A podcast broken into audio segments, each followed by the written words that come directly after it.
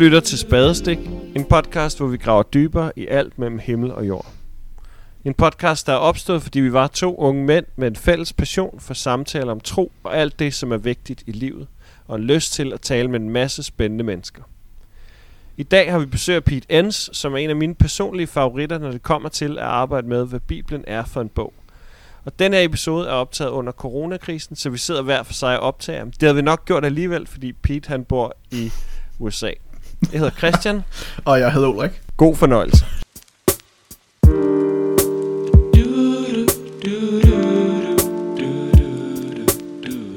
Well, Pete, so good to have you on the podcast. Um, Thank you. B- so good to to see you, although our listeners can't see you. I know. Um, but could you just say a little bit about who you are and and what you're working on at the minute? Sure. Um, well, I um, I guess my main job is I teach at a Christian college called Eastern University, which is near Philadelphia in Pennsylvania.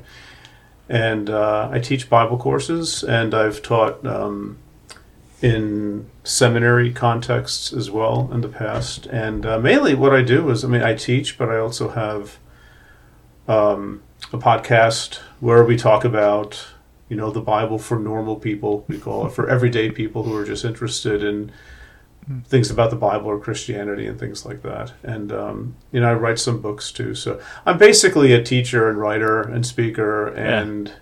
sometimes human being who gets it right.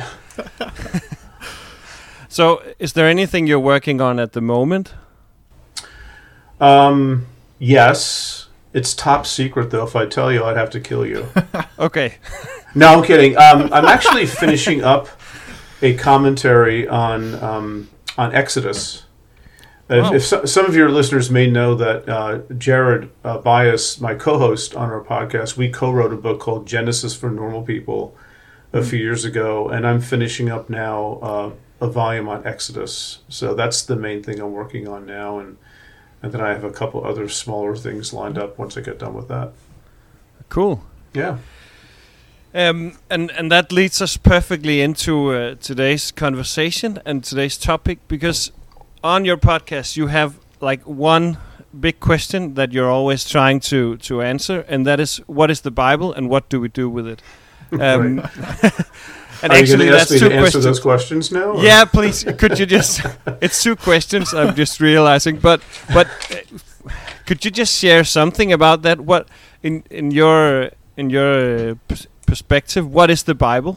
Yeah. For you as I mean, if I answer those questions completely, I'll have nothing else to do for the rest of my life because I think answering those questions yep. is not easy. I think it's, I think it's actually very challenging. Mm. But yeah, I, I think how I answer that question really depends a lot on just what angle I'm considering at the moment. Yeah. And at this point, for me, the way I see the Bible is that it's it's a book that's part of a sacred tradition. Let's just restrict this to Christianity for the sake of discussion, right? It's hmm. it's a book that has that's part of a sacred tradition uh, that goes back uh, now over two thousand years that reflects the authentic experiences of people of faith uh, from a very long time ago, and that is, uh, I guess, a partner in faith with people thereafter. Mm. And it raises a lot of challenges because it's an ancient book and we're not living in an ancient time. Um, which gets into the other question: What do we do with it? Right? It's it's, it's a book that's very challenging to read. Um, I don't think, you know, and again, I people come at this from different angles, but I, I don't think when when asked, you know, what is the Bible, we can simply say, well, it's a book that God inspired, and everything there is coming from God's mouth to ours. Um, it's just too it's too diverse and too interesting and too messy a book actually to be able to be captured that way. Mm. And I think how, whatever we however we answer the question what is the Bible part of that answer has to take into account what we're actually seeing in the Bible which is mm. a lot of diversity and different voices, differences of opinion, in places just simply flat out contradictions. Mm. and all that has to be brought into the discussion in a positive way, not in a negative, defensive sort of way. Hmm. Yeah, that's that's very very interesting. Um, in in your work, I've I've sort of discovered that you have like, as you say, a, a positive view of of the differences and contradictions in and in, in my tradition and in a lot of traditions, it's always been considered a problem. If if there are contradictions in the Bible, then then it's sort of a problem, right? So so how how is that positive? What do we get from a book that that uh, that talks with a million voices? Yeah, maybe not a million, maybe a half Yeah, a million. But, uh, well, I think I mean I think that's a good question. Um, the the first thing I would do to probably an- to try to answer the question, at least address the question, is where the question even comes from. Hmm. Hmm. That already assumes that a book that is diverse with different voices and even contradictions would be a problem. And you know, the long and short of it, this is like a ten-hour answer. I'll boil down to thirty seconds, but um, I think much of this has to do with people dealing with the Bible in, in a more modern and scientific world that we've been living in for half a millennium at this point, where we want precision, we want accuracy, we expect that when we do scientific experiments, we we expect that when we look into Greek history or Viking history or anything. Um, and so the Bible needs to be the same way. We need to get that same level of accuracy. And so, if this is how God speaks to us, if this is how God communes with us through the book, we really can't have things like contradictions or things like that. But the problem with that is that we actually do have those things in the Bible. That's that's the dirty little secret. We actually do see those things, and people who study this beyond maybe a, a common church setting, or even mm-hmm. in a church setting, but beyond that, like in, getting a, a master's of divinity, for example, or a PhD or whatever, you begin to read the Bible more carefully, and you see things that people have been seeing for a very, very long time. And you know, the question then that's put to us, you know, especially people of faith, is okay. Well, what do I do with this? And I think it's much less stressful to simply accept the Bible and what it's doing than try to impose on it a way that I think it should be acting. Hmm. And the the positive value of this for me, and this is something I've grown into. This wasn't automatic. I didn't hmm. always think this way, but I think the there's something very comforting about the, the humanity of this text that reflects back to us common experiences of faith that people have had, hmm. even during the biblical period when these things were being written down. And I, I think I think it is good to have a text that you know questions God's integrity every now and then, as some of the Psalms do, or the Book of Ecclesiastes or Job, hmm. because we can sympathize with that. We can we can not to, not to sympathize, but we feel as if someone understands us because we have our own struggles too. You know, I mean, the Old Testament. Just staying with that, you know, that was probably written. Depending who you ask, it it reflects probably literature that spans about a thousand years, hmm. and that's why there's so much diversity there because times change, people change, and people have very positive experiences with God, and others not so hmm. positive because over time these things tend to happen. You know, in our own lives, we can see times of, of greater connection with God and times when God is completely absent and we don't know what happened. That's reflected in the Old Testament much more than the New Testament. And I think it's valuable to see that. I, I, I like seeing those things in text because I know that for for me and for the people I talk with, a life of faith is not a life of perfection. It's a life of sometimes struggle and not knowing, and things don't make sense. And that's a normal aspect of faith. It's not a um, it's not a problem with you. It's something that the biblical writers themselves reflect back to us and they rethink things and they change their minds and you have debates within the bible itself i mean all this is to me pretty exciting and uh, makes it a book that's really worthy of adult attention i think and not just simple lessons for life. It's a book that is meant to be dig, uh, dug into and, Mm. and thought about. But then there, there is another question that because when we talk about what how the the normal guy can use the Bible, all of this we're saying it sounds like uh, something that will take a lot of time. You know, being able to study and dig into the Bible and being able to to really um, to immerse yourself in in the stories. So how how in an everyday life can the Bible do something for us in our life with all this contradiction? You know, if we don't have many years to study or get a degree in, Right. in Bible scholarship. No, that's true, and and I, I think that's uh, the the the problem. I mean, to to rephrase the problem that you're putting your finger on, a lot of the things that I think and that, uh, that I've learned from other people is from people who have spent their life thinking about these things, Mm. and that right away alienates you from 99.99% of the church population and that's true.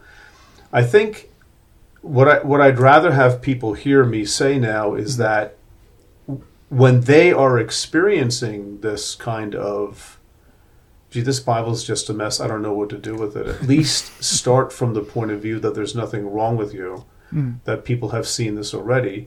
And then, you know, you can, for those who are so inclined, they can begin to read the Bible and study it. And I think very practically, and again, you know, in English speaking Bibles, I sort of know where to go. I don't Mm. know what's happening with you, but um, there, there are study Bibles out there that Yeah. are very helpful in um, explaining things Mm. and uh, you know you know having footnotes that say things like yes this is what moses says here in exodus but this is very different from what we read in the book of deuteronomy Mm. and they explain that very briefly just enough to oh okay listen there there are different voices that we see here Mm. in, in in torah for example and i think that helps some people but I also wouldn't want to impose that task on people either who simply aren't interested in that, and that's fine too. Mm. And I think that those people will always be the majority. Yeah. They will always be the ones who are, I think, intuitively, and I mean this positively, who are intuitively connecting with God, and the Bible comes along as sort of a partner of faith, Mm. and they're fine. And sometimes I wish I could do that too, but it's just not how my brain works. I can't do that. But um, so yeah, I, I, I don't. It's not a matter of everyone has to get to the same starting point No. so that we can start reading the Bible together. It's it's never it has never been like that. It never will be like that. And the greater reality beyond it is, I think, God's presence in the church. However, people um, connect with God's presence that way. Yeah, that's that's a good point, but but I'm I'm still like thinking, well, wouldn't there be a uh, a problem or or something if if you have like the the scholars and the teachers and the and the pastors uh, coming f- to the Bible from one point of view, and then the the everyday uh, religious guy or girl, uh, the Yeah. Christian, uh, is is sort of like, well, well this is. I don't know if if the ordinary Christian doesn't like doesn't know a lot about the Bible and just thinks that it should act in in a certain way that maybe it doesn't. How do how do we get into that, or how Yeah. how do we teach the Bible to people that uh, connect with God, and then the Bible comes along, as you put it, Yeah. but and then and then still like taking them on on some sort of journey if they have to go on on the same journey right. i'm not sure I I totally understand that question. um, I mean, because I I have the same challenges and opportunities teaching um, college students. Mm. It's not the same thing as pastoring, but it's you know eighteen to twenty two year olds roughly who um, are beginning to explore things and they're used to seeing things a certain way. Mm. So, and that's it's this is not an easy question to answer because on the one hand, I, I believe that it's the spiritual responsibility of whether pastors or teachers to affirm and to support people where they are, exactly where they are, Mm. and at the same time try to keep their horizons out beyond where they are. So there's always you're always on some sort of a journey, and that differs f- from one person to the next, and that differs from one congregation to the next, and it's it's hard to answer sort of a one size fits all answer to that very large question. I think it's a matter of wisdom too to know what to do. There are times in classes where I know I can push something and other times when I feel like I probably shouldn't because it's not going to do any good. It's not going to help them. Mm. Um, and especially if you're dealing, and, and again, this is very much our context, when you're dealing with people who have been taught that their the reality of God and their understanding of the Bible are two sides of the same coin. Hmm. So if you sort of challenge the Bible, or frankly, if you don't even challenge it, just let the Bible do what it does and people notice it, right? But if they see that, then right away they equate that with what's happening with God now. If the Bible's doing this, what can I possibly say about Hmm. God? It's learning to sort of take those two issues and separate them a little bit. That takes a lot of time. Hmm. And and how to do that is I, I mean this with all respect. That's a difficult, difficult question to sort of just here are the three things you do. it, it doesn't. I mean, it doesn't work that way, as you no, know. no, no. Know. But there's something. But, it, be but nice, it is though. a question because you don't want to ignore it, right? No. You don't want to. You don't want to live in these two worlds, right? Mm. And I think the responsibility upon those who have studied this for longer than others, which is going to seminary. It doesn't. It Mhm. doesn't mean you know teaching someplace like I do, but for people who have studied this, it's always their burden and responsibility to not impose years of thinking onto people who ha- have not thought about these things, Mm. and not because they're dumb. They're, it has nothing to do with it. It has to do with just time and space to ask questions and Mm. to study and to think. And most people simply don't have the time for that. Of course, they don't. They have I real think jobs. It's interesting. I know. real job. I think it's interesting to, to talk a bit about. Um, do, do you call it that the Bible is inf- uh, the infallibility of the Bible that's Right. without fault? Um, because I think many people have some sort of idea that the Bible cannot be questioned in any ways, and yet when we read the Bible, as you say, it's full of contradictions. And when we see in the New Testament how Jesus uses the Bible, you know, he he uh, picks only certain texts out and he stops in the middle of verses, and he he's very liberal with his use of, of the Bible. Yeah. So, um, so what do you think about that? Is the Bible infallible, or is it? Yeah. How how do we? Um, can, Well, I think oh, look, you're, you're actually touching on exactly the way to answer the question, which is to observe the Bible, Mm. right? So I would say, you know, Jesus is not liberal with the Bible. Jesus is Jewish with the Bible, Mm. right? And if we look at that and say, well, that's liberal, well, that's right away we have a problem by reading our own issues Yeah. onto these ancient texts. Mm. And I think it's very true that Jesus or Paul or the Old Testament uh, figures, they did not think of the Bible the way many people today in the Protestant world, especially the conservative Protestant world, just simply assume it to be. And that's, but you see, starting that conversation is very difficult because there's so much emotional investment in a particular way of looking at the Bible. Mm. you almost have to let people get to the point themselves, right? Yeah. I mean, I um, in and uh, again, I think we all have these experiences if we're in some positions of, of leadership for other Mhm. people. But uh, a lot of what we do in my classes, we just read the Bible together, Mm.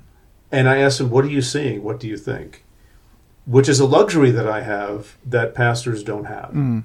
I mean, except maybe once a week, but I get to do this, you know, three times a week in three different classes. We read a lot Perfect. of Bible. Um, and at one, at one point, uh, we were reading in Deuteronomy chapter four, where Moses is recounting the past, and then there's this line that comes up. I think it's in like verse forty-seven. For I, I forget where it is exactly, but I a student was reading this where Moses is talking about the conquest of Canaan in the past tense. Mm. Think about that for a second. He, that, that's he's not a part of that. He dies on the other side. He never he never you know engages the conquest. Mm. And he raised his hand and he said, uh, "How can that be?"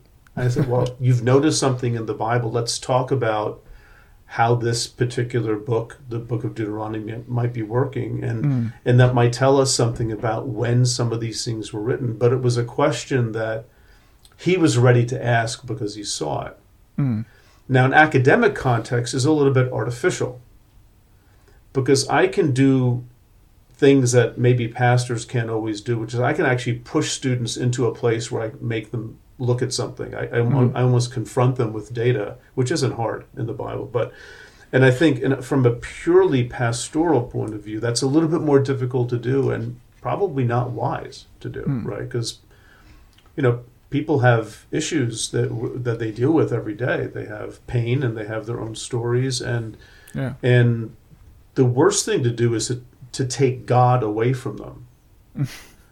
but this this is the challenge to. I like to use the word to decouple, like to detach. Yeah. You know, uh, one train car from another train car to decouple the one's relationship with God Mm. with a particular view of the Bible. And if that those things can be separated a bit, you realize you sort of have both still, but you your your view of God is not dependent on being right about the Bible and having it behave the way you're used to having it behave. And you also get to have curiosity about this text and to read it without fear and join these conversations that have been going on about the Bible for hundreds and hundreds and hundreds and hundreds of years, Hmm. where people have seen the same thing.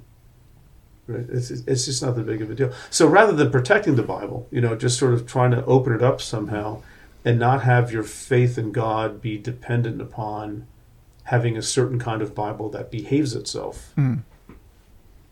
It's it's almost like we've we've not been very helpful to, to ourselves and to people in in uh, around us. Like the the the thing that that we insist to call the Bible the Word of God.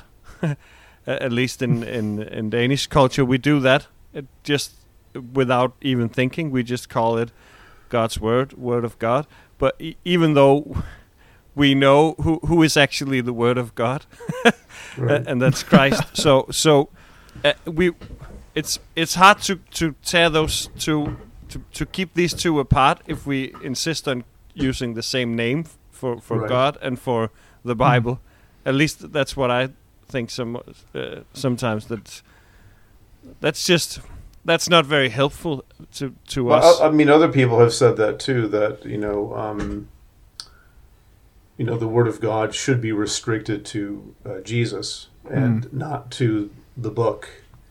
And I have a lot of sympathy with that. But the fact is that most people don't do that. They don't. They they those things are more one and the same. Mm. And you know, whenever we read things like God's Word or the Word of God in the Bible, we assume well that they must be talking about the Bible Mm. which is not true because there was no Bible as we know it when these words were being written down or uttered. And it typically refers to things like the prophetic word, like a prophet uttering a word, and this is the word of God. And, well, okay, but they were written down, so it's the word of God for us too. Well, yeah, but with one big difference these words were not written directly to us, they were written to the Israelites when the hmm. Assyrians were attacking or when the hmm. Babylonians were attacking.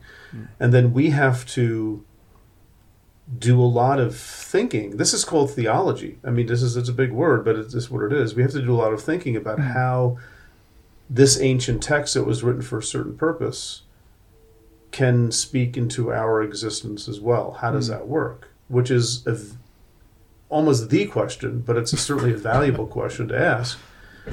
And and to do that without um, without the fear of thinking that I need to just listen to the text and not think about it. And if I think about it too much, I'm disrespecting it. I don't know. I, I, I it, it's very freeing not to have to live with that kind of tension and, and to explore it and to be curious and and to find out more about God as a result. I think over time.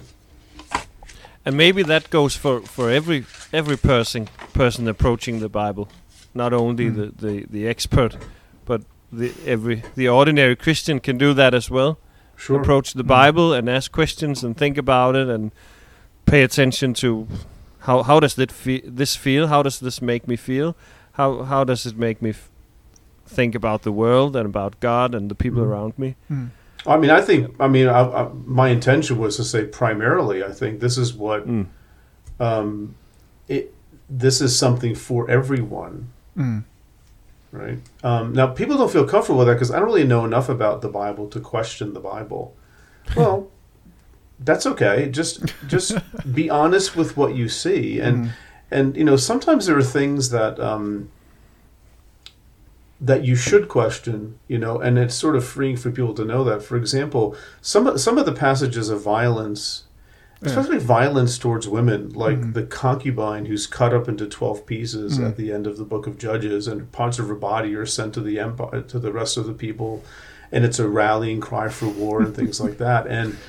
I have yet to meet a woman who thinks that's a wonderful thing to have in the Bible. I'm I'm rather incensed by it, and Yeah. my response to them is always the same. It's it's it, there's more to be said than this, but I say Mhm. you're probably supposed to be incensed by it. It's not Mhm. like oh this is fine. This is just what people did in the old day. No, it's it's something that you're supposed to look at and say I don't agree with this. Yeah. It's supposed to be interrogated Mm. and not just oh, it's the word of God. I can't question it. You have you ha- as the word of God, you have to question it. Mm. Otherwise, it doesn't say anything to you. It doesn't have any Yeah. relevance. Yeah. I could go on talking for hours if you want me to. I think we're just both baffled by. no, I was saying maybe we should go on to the question from our listeners. Sure. Yeah, yeah. Uh, actually, me we we should do two.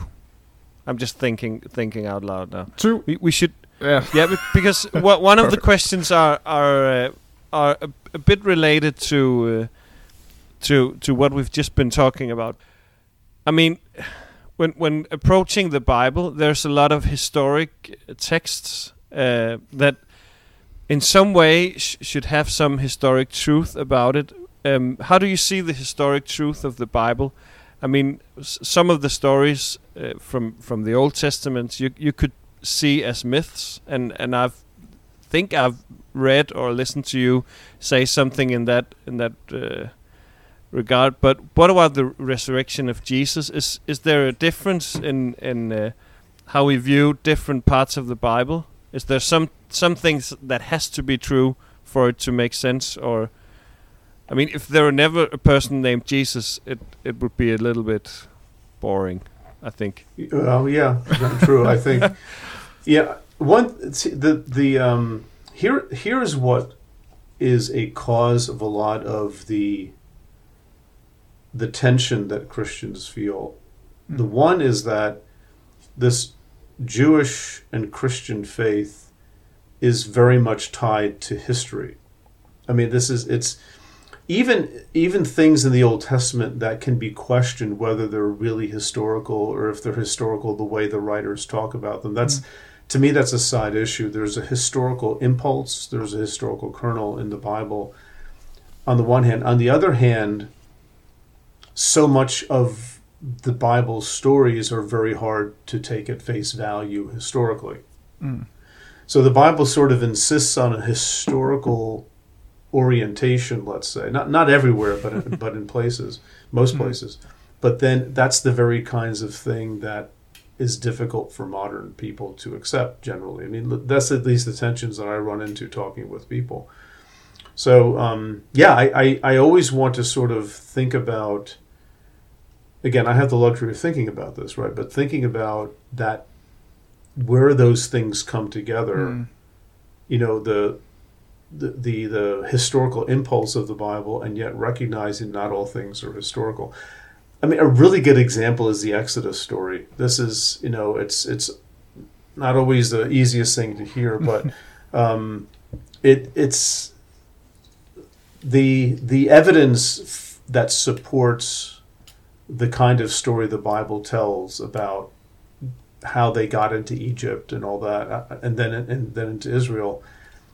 That's there's no support for that whatsoever. Oh. There's no direct evidence for that. So that's interesting, isn't it? Um, Yeah, and people, really. this is, isn't it though? But now the thing is that what and I'm, this is very much my opinion too. I, it's there are very very few scholars uh, who think that the Exodus story is simply made up Mm. because Hmm. it's a story of the origins of a people that starts with slavery. Mm. And I mean, we, we can go into details. We don't have to do that. But there are echoes in the Exodus story that suggest some Egypt connection. Like even the name Moses Mm. is a is not a Hebrew name. It's it's an it's a part like King Tut Moses or Moses. You have that Moses ending, which means to be born of a god or something like that. Mm. So you know there there are Phineas is a is a is a, a Egyptian name, not a Hebrew name that pops up too. So there is a there is something Egypt going on in the story. But most scholars will also say, yeah, but the story itself is it reflects later theological ideas by the Israelites. It wasn't written like as they were leaving Egypt. They weren't writing down the, the, the book of Exodus. Mm. But this is probably many, many, even centuries later Mm. and you have uh, onto sort of this bare historical thing that we can't really access very Mm. easily. You have a story that's very embellished, Mm. right? So you have that, that right away. You see this collision between a historical impulse, but what we're reading is, you know, probably isn't exactly what happened. And Mm. and you know, this is not an uncommon opinion, even by fairly conservative American biblical scholars. They realize this. And the further back you go in Israel's history, the more of that sort of thing you see. Mm. The further forward you go in Israel's history, the more you can say, I'm pretty confident this is historical um, things about maybe David or the monarchy later on or the exile and things like Mm. that, because there's a lot of archaeological evidence and corroboration that doesn't always fit the Bible exactly, but it's pretty clearly, you know, we're looking at things that happened here. This, Mm. There's just no question. Um, so a lot depends on where you're reading in the Bible. Mm. You know, But there's um, also the, the the problem, as you just said, is that the Bible wasn't written when the stories happened. They've been uh, orally uh, passed on for generations before somebody had the ability to write them down. So of Right. course, you know, saying the same story from generation to generation to generation will also have effect on how it's told. It will uh, change the story over time, and uh, right. and what happened in the olden days might not be the story we are told today. Right. So there Because some times change. I Yeah, mean, the- the, good stories are always being updated, so to Mm. speak, to to to um, to speak to the people. Mm. And you say, well, you would never do that with the Word of God. No, that's exactly where you would do it Mm. because what? See, what good is the Bible if it's only talking about things that happened a long time ago? Mm. it always has to be updated and again not to get into any of this in terms of details but the bible itself Mhm. bears considerable evidence that within it we're seeing people rethinking older things and moving on Mm. to different places and different points of view and I, I just I, to me i find that again very helpful to see the bible that acknowledges the fact that well i mean or- it's not it's you're definitely right with oral traditions you Mm. know and then written down but even after they were written down they're adjusted over a later Yeah. time like and, and if anyone has read the books of first and second chronicles which i Mm. don't necessarily recommend if you if you have to choose something in the bible don't read that but if you ever do and then you put it next to the other account Mm. of israel's kings found in first and second samuel and first and second kings Mm. it's rather obvious they're they're two very different perspectives Mm. but scholars routinely have concluded there, that the author of Chronicles has Samuel and Kings in front of him, Mm. but he's adjusting the story for Yeah. a later time. And I think a part of what what is a good spiritual journey for people is to get to a point where they're comfortable with that. Mm. that this is part of the character of the Bible itself, right? And not to be afraid of it, but to say, what is this showing me about the nature of my own faith and the nature of anyone's faith? And frankly, the bigness of God, where this sort of a developing. Can I use the word evolving? I don't mean that in a like Darwinian sense, but you know, an, an evolving Yeah. story where people come to certain points of view and they see things differently. I, I have a good example of this because uh, uh, lately I've been reading the James Bond novels, and those were, were written in the 50s. So the bad guys in the original novels, it was always um, Nazis who, who somehow Yes. survived. And then in the 70s movies, it was always the Russians. But it's the Right. same stories. And if you go to the 90s, it was hackers. And now in the modern films, it always uh, anarchist or terrorist in some way. Yeah. So the story is constantly being updated, you know, to to fit something that people uh, in this time will will understand. And then next it'll be Donald Trump. Yeah, exactly. He'll, he'll be the enemy, right? So, no, that's that's a really that's a beautiful analogy because you know you don't just keep telling those stories; you change them. And you know Yeah. what? I'll bet you even even if the storylines are similar and the, the characters are very different, I bet you the dialogue changes too. What they say and how they say it, and what the issues are that they're addressing. Mm. I mean, that is that is a very helpful way of thinking about what we're seeing happening within the pages of the Bible itself. And and and what does that what does it mean to say word of God Hmm. to that? yeah, See that and, and I think you could, that's a great discussion to have. What does it mean for this text to be I guess I, I've referred to it as as a means of grace Mm. as almost like a sacrament in a sense that it's it's not something we control. It's it's a means by which we can further our understanding of God our relationship to God our relationship to each other to the world around us. Not as a rule book telling us what to think or what to do but it's just something that you just you're just a part of and it winds up having an effect on you. Mm. and that's that's a different way of thinking about the Bible than I think uh, people have maybe been raised with, and I, I understand that. That's that sounds awfully almost disrespectful of the text. yeah. It does. But at the end of the day, it runs us into a lot fewer problems. I think, Mm.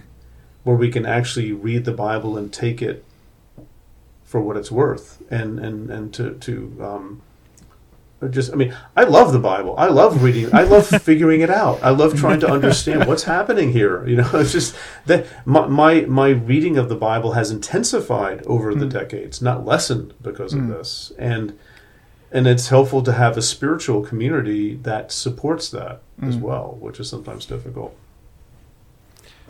And that's perfect because that actually leads us to, to our second questions question from one of our listeners, um, and it's it's about church because he, he asked us what uh, what what do you do if, if your own Bible study has, has led you to a dark place and if you do if you see any hope for he called it the progressive church uh, and or will this Will this just lead to, to more deconstruction and, and skepticism? I'm I'm pretty sure he's talking about some of the stuff that we are also talking about. Sure, So- sure, Mm. yeah. I mean, is there any hope for for a more progressive church? And is is there hope for a church that can that can use the Bible in in some of the ways we've been talking about?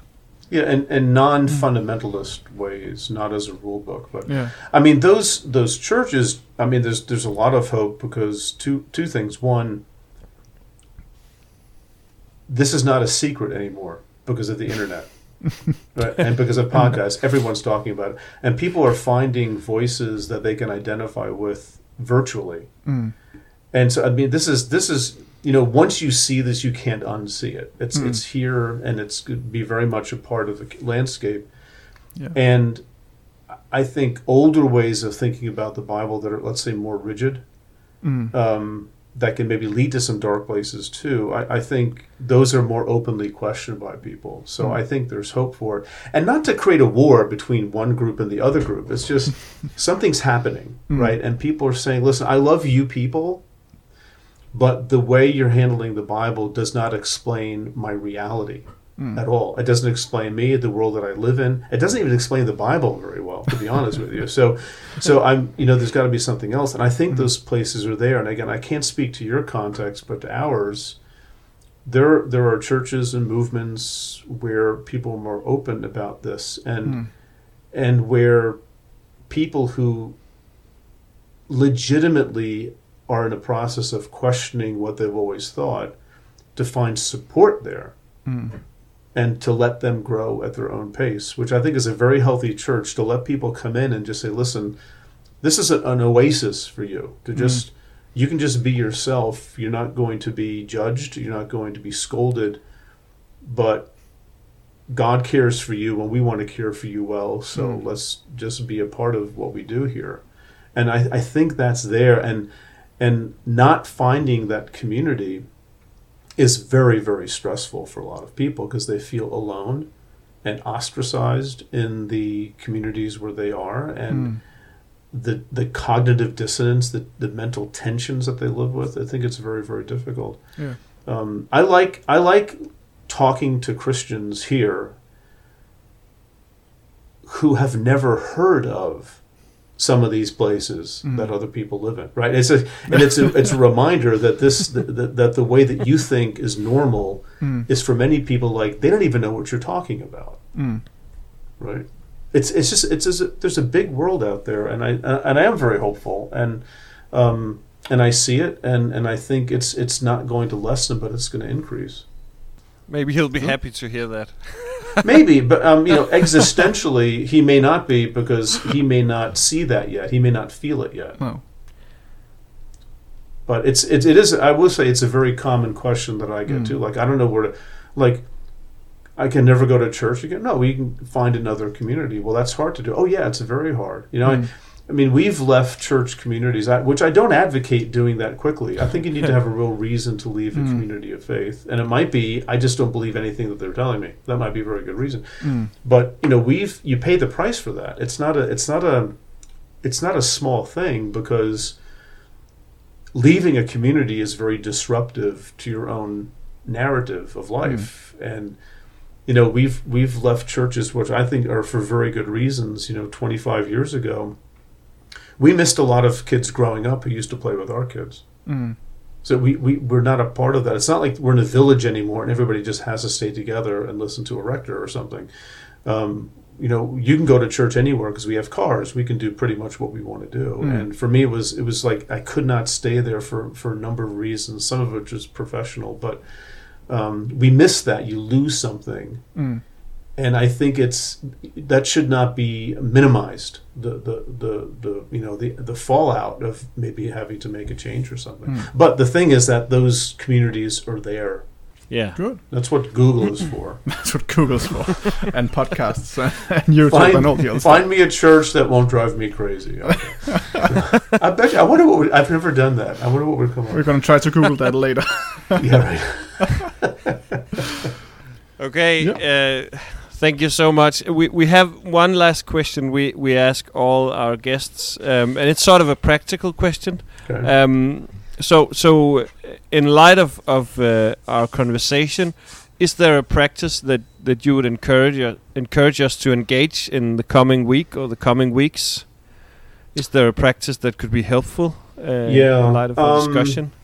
I think you know I can only speak of what's what I've been sort of doing lately. The past, I I like using apps on my phone. All right, um, That's very. that's a good, isn't it? Yeah, good advice. yeah. I don't mean like gambling apps or something. You know, I mean you know spiritual apps. But um, yeah, I want to use my phone for good and not for evil, right? So, uh, but things like um, you know, there's there's a Catholic app that I use. It's um, it's um, Pray as you go. I think it's called. I don't know the name of it, but I use it every day. But it's but there's uh, a little music. There's a Bible reading, meditation, Bible reading, more meditation, about 10, 15 minutes, and I have just found, and this is a lot of just my age and my personality and my experiences. Not everyone's the same, but Mm. to try to make to make it a discipline to just start the day quietly. Mm. And for me, that's very meaningful, and especially with you know, let's face it, the world around us changing as rapidly as it is, and probably never going back to the way it was, um, economically or or whatever. Um, you know, to to to find a center that is not Mm. outside of us, but that's in us, which is, I think, also you know our own our own souls and the Spirit of God that is indwelling in us, and hmm. to you know all that stuff that spiritual masters talk about presence and you know being in the moment and not fretting the world and really finding ways to trust God amid the world that we live in. And I think for me, it's not talking. you know, it's just being quiet. No, seriously. I mean, I just I talk all the time for heaven's sake. You know, I want to have those times when I don't say much. Yeah, that's. Uh, we, we we should all do that. Talk a little less. Yeah. Okay, so so uh, thank you for for joining our podcast. Um, just to to to uh, to help our listeners uh, your way, where where can you where can we find you if we want to to have more of Pete Enns? Sure. Oh, why would you want to have more of me? But, um, the, the easiest way, my my uh, website, which is peteenns.com, not Peter, but Pete Enns, P E T E E N N S dot com, which is also the Bible for normal people.com. It takes you to the same place, but there's all the information there, you can, our podcasts and blog posts that I write and uh, my speaking schedule, such as it is now, because I can't go anywhere, but. Uh, but other things too. We have there's a lot of things there that we do, and Mm. um, uh, you know people might find it interesting. So that's books, all that sort of stuff that's on there. So Mm. Yeah. And I've just seen there are two of your books on Mofibo as well, on Oh, the yeah? audiobook app. So that's uh, I just listened to one of them there. So oh. That's a little tip. Okay, we'll wrap it up. Uh, thank you for joining our podcast. We'll, uh, yeah, I'm not sure how you wrap it up in it. Thank you for having me. I appreciate it. Yes, thank you. so you. good. See you. See ya.